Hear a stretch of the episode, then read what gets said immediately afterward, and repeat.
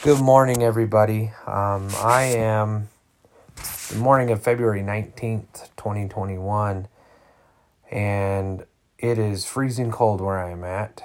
Um, lots of snow on the ground, been having lots of snowstorms here in Idaho, and I'm really grateful for the opportunity to do this podcast here in the morning and going to start off with reading a little bit um, from a 12 step book. Um, for the it's called the daily reflections uh, book. It's a book of reflections by aa members and for aa members. Um, but this applies to anybody who has an addiction of any kind. I'm not different. In the beginning it was four whole years before aa brought permanent sobriety to even one alcoholic woman like the high bottoms, the woman said they were different. The skid rower said he was different. So did the artist and the professional people, the rich, the poor, the religious, the agnostic, the Indians and the Eskimos, the veterans and the prisoners. Nowadays, all of these, and legions more, soberly talk about how very much alike all of us alcoholics are when we admit that the chips are finally down. As Bill sees it, page 24. I cannot consider myself different in AA. If I did, I isolate myself from others and from contact with my higher power. If I feel isolated in AA, it is not something for which others are responsible. It is something I've created by feeling I'm different in some way. Today I practice being just another alcoholic in the worldwide fellowship of Alcoholics Anonymous. Now, again, this applies to any type of addiction you have um, whether it's alcohol, drugs, sex addiction, pornography, whatever your vice is. Um, this is a reading for that. And recognizing that we're really not different at the core, that as addicts, we have. We may have different reasons for why we became addicts, but at the core, we all have a disease. And recognizing that we may be in different wear different um, costumes throughout the day um, have different acts that we play. However at the core and down at the heart we're sick we're hurt we have fear and resentments and we're trying to work through those things. So to all of my addict friends out there i would encourage you to today just to commit to being sober just today maybe in the next hour, whatever it may be. Reach out to your sponsors, try to find hope. There is hope out there for sobriety. Now, the second portion that I'm going to read this morning is from a book called The Daily Stoic um, 366 Meditations on Wisdom, Perseverance, and the Art of Living. Um, and the author is Ryan Holiday and Stephen Hanselman. Um, I bought my copy on Amazon and would highly recommend it. It's just a daily reading um, about Stoic philosophy. And the reason why I got involved with Stoic philosophy for myself is that it's really helped me come to terms and accept where I'm at in life. That it's okay that I'm not perfect, that it's okay that I've made a lot of mistakes, and that it's my job not to beat myself up, but to learn from them. So today's reading is called The Banquet of Life. Remember to conduct yourself in life as if at a banquet. As something being passed around comes to you, reach out your hand and take a moderate helping. Does it pass you by? Don't stop it. It hasn't yet come. Don't burn in desire for it, but wait until it arrives in front of you. Act this way with children, a spouse, toward position with wealth. One day it will make you worthy of a banquet with the gods. And that is a quote from Epictetus in the the next time you see something you want, remember Epictetus's metaphor of life's banquet. As you find yourself getting excited, ready to do anything and everything to get it, the equivalent of reaching across the table and grabbing a dish out of someone's hands, just remind yourself that's bad manners and unnecessary. Then wait patiently for your turn. This metaphor has other interpretations too.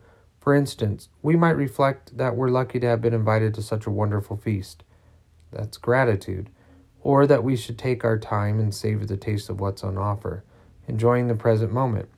But that to stuff ourselves sick with food and drink serves no one, least of all our health. Gluttony is a deadly sin, after all. That at the end of the meal, it's rude not to help the host clean up and do the dishes.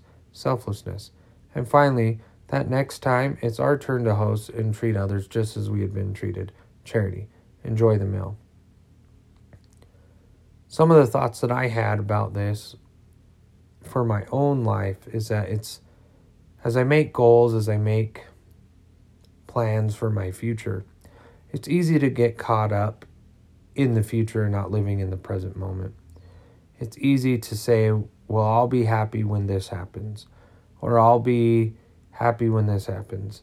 Also, it's easy to rush things, whether those are relationships, forgiveness, um,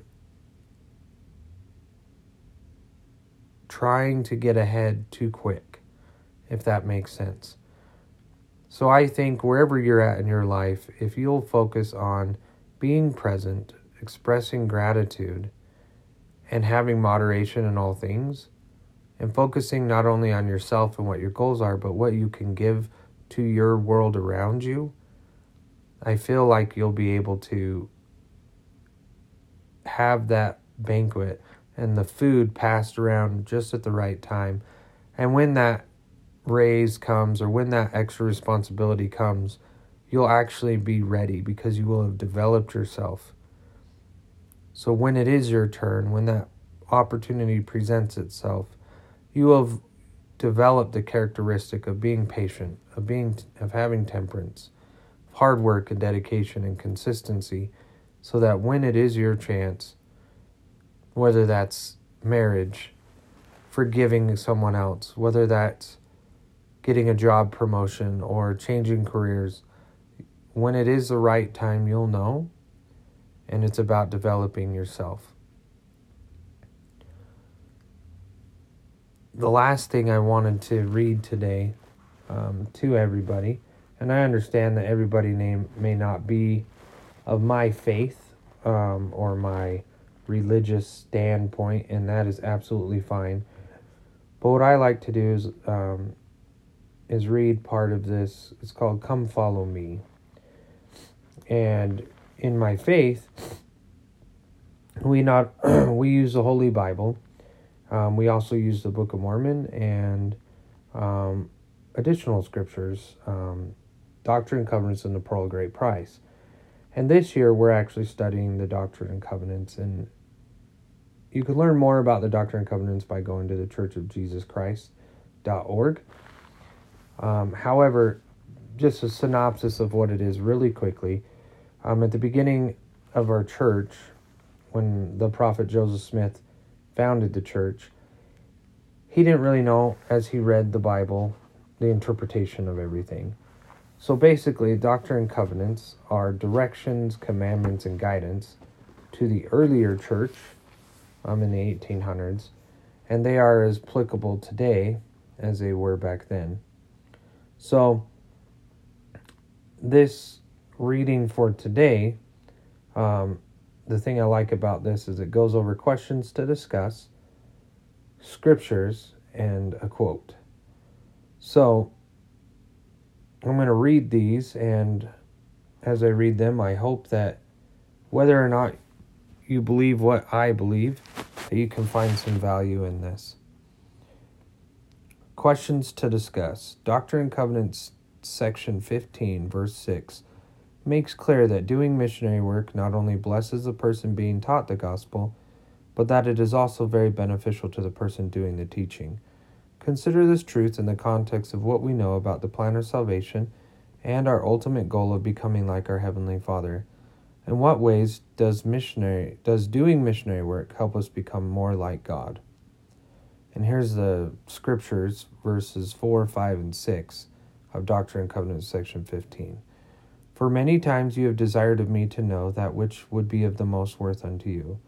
Behold, blessed are you for this thing, and for speaking my words which I have given you according to my commandments. And now, behold, I say unto you, that the thing which will be of the most worth unto you will be to declare repentance unto this people, that you may bring souls unto me, that you may rest with them in the kingdom of my Father. Amen.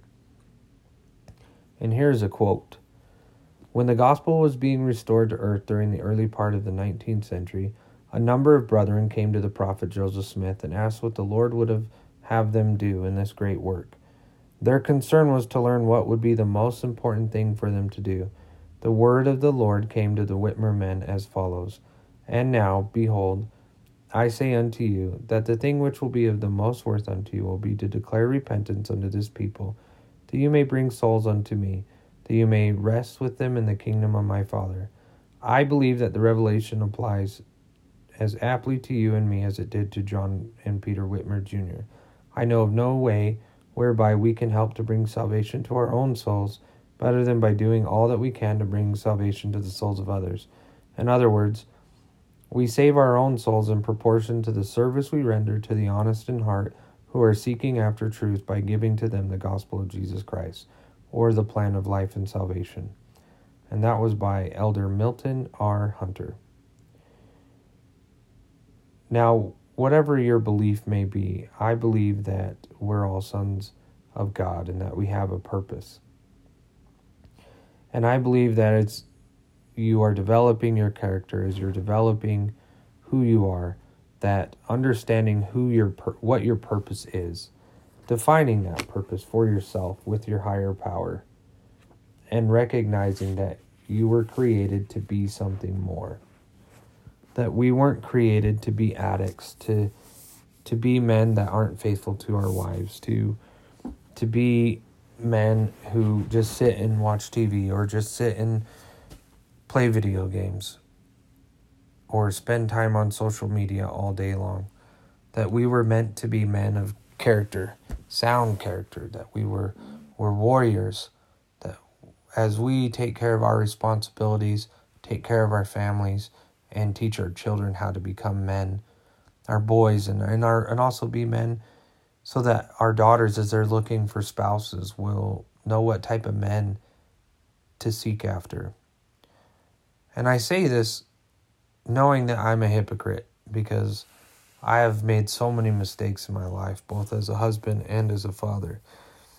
And by no no by no means am I trying to say that I am perfect, because I am not.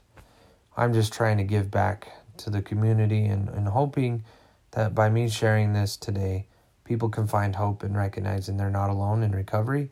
They're not alone in, if you are LDS, um, that you're not alone in developing who you are, and that no matter what our faith background is, that we are truly all in this together and that we have the ability to bring out the best in each other as men and to rise up. And I would challenge everyone today to rise up, to do what you are meant to do, to be that person you're supposed to be and that you want to be just today. Just focus today on being your very best. And in saying that, brothers, I hope that you all have a great day. I hope that you make the best of where you're at. And I hope you find things to be grateful for today. Have a blessed day.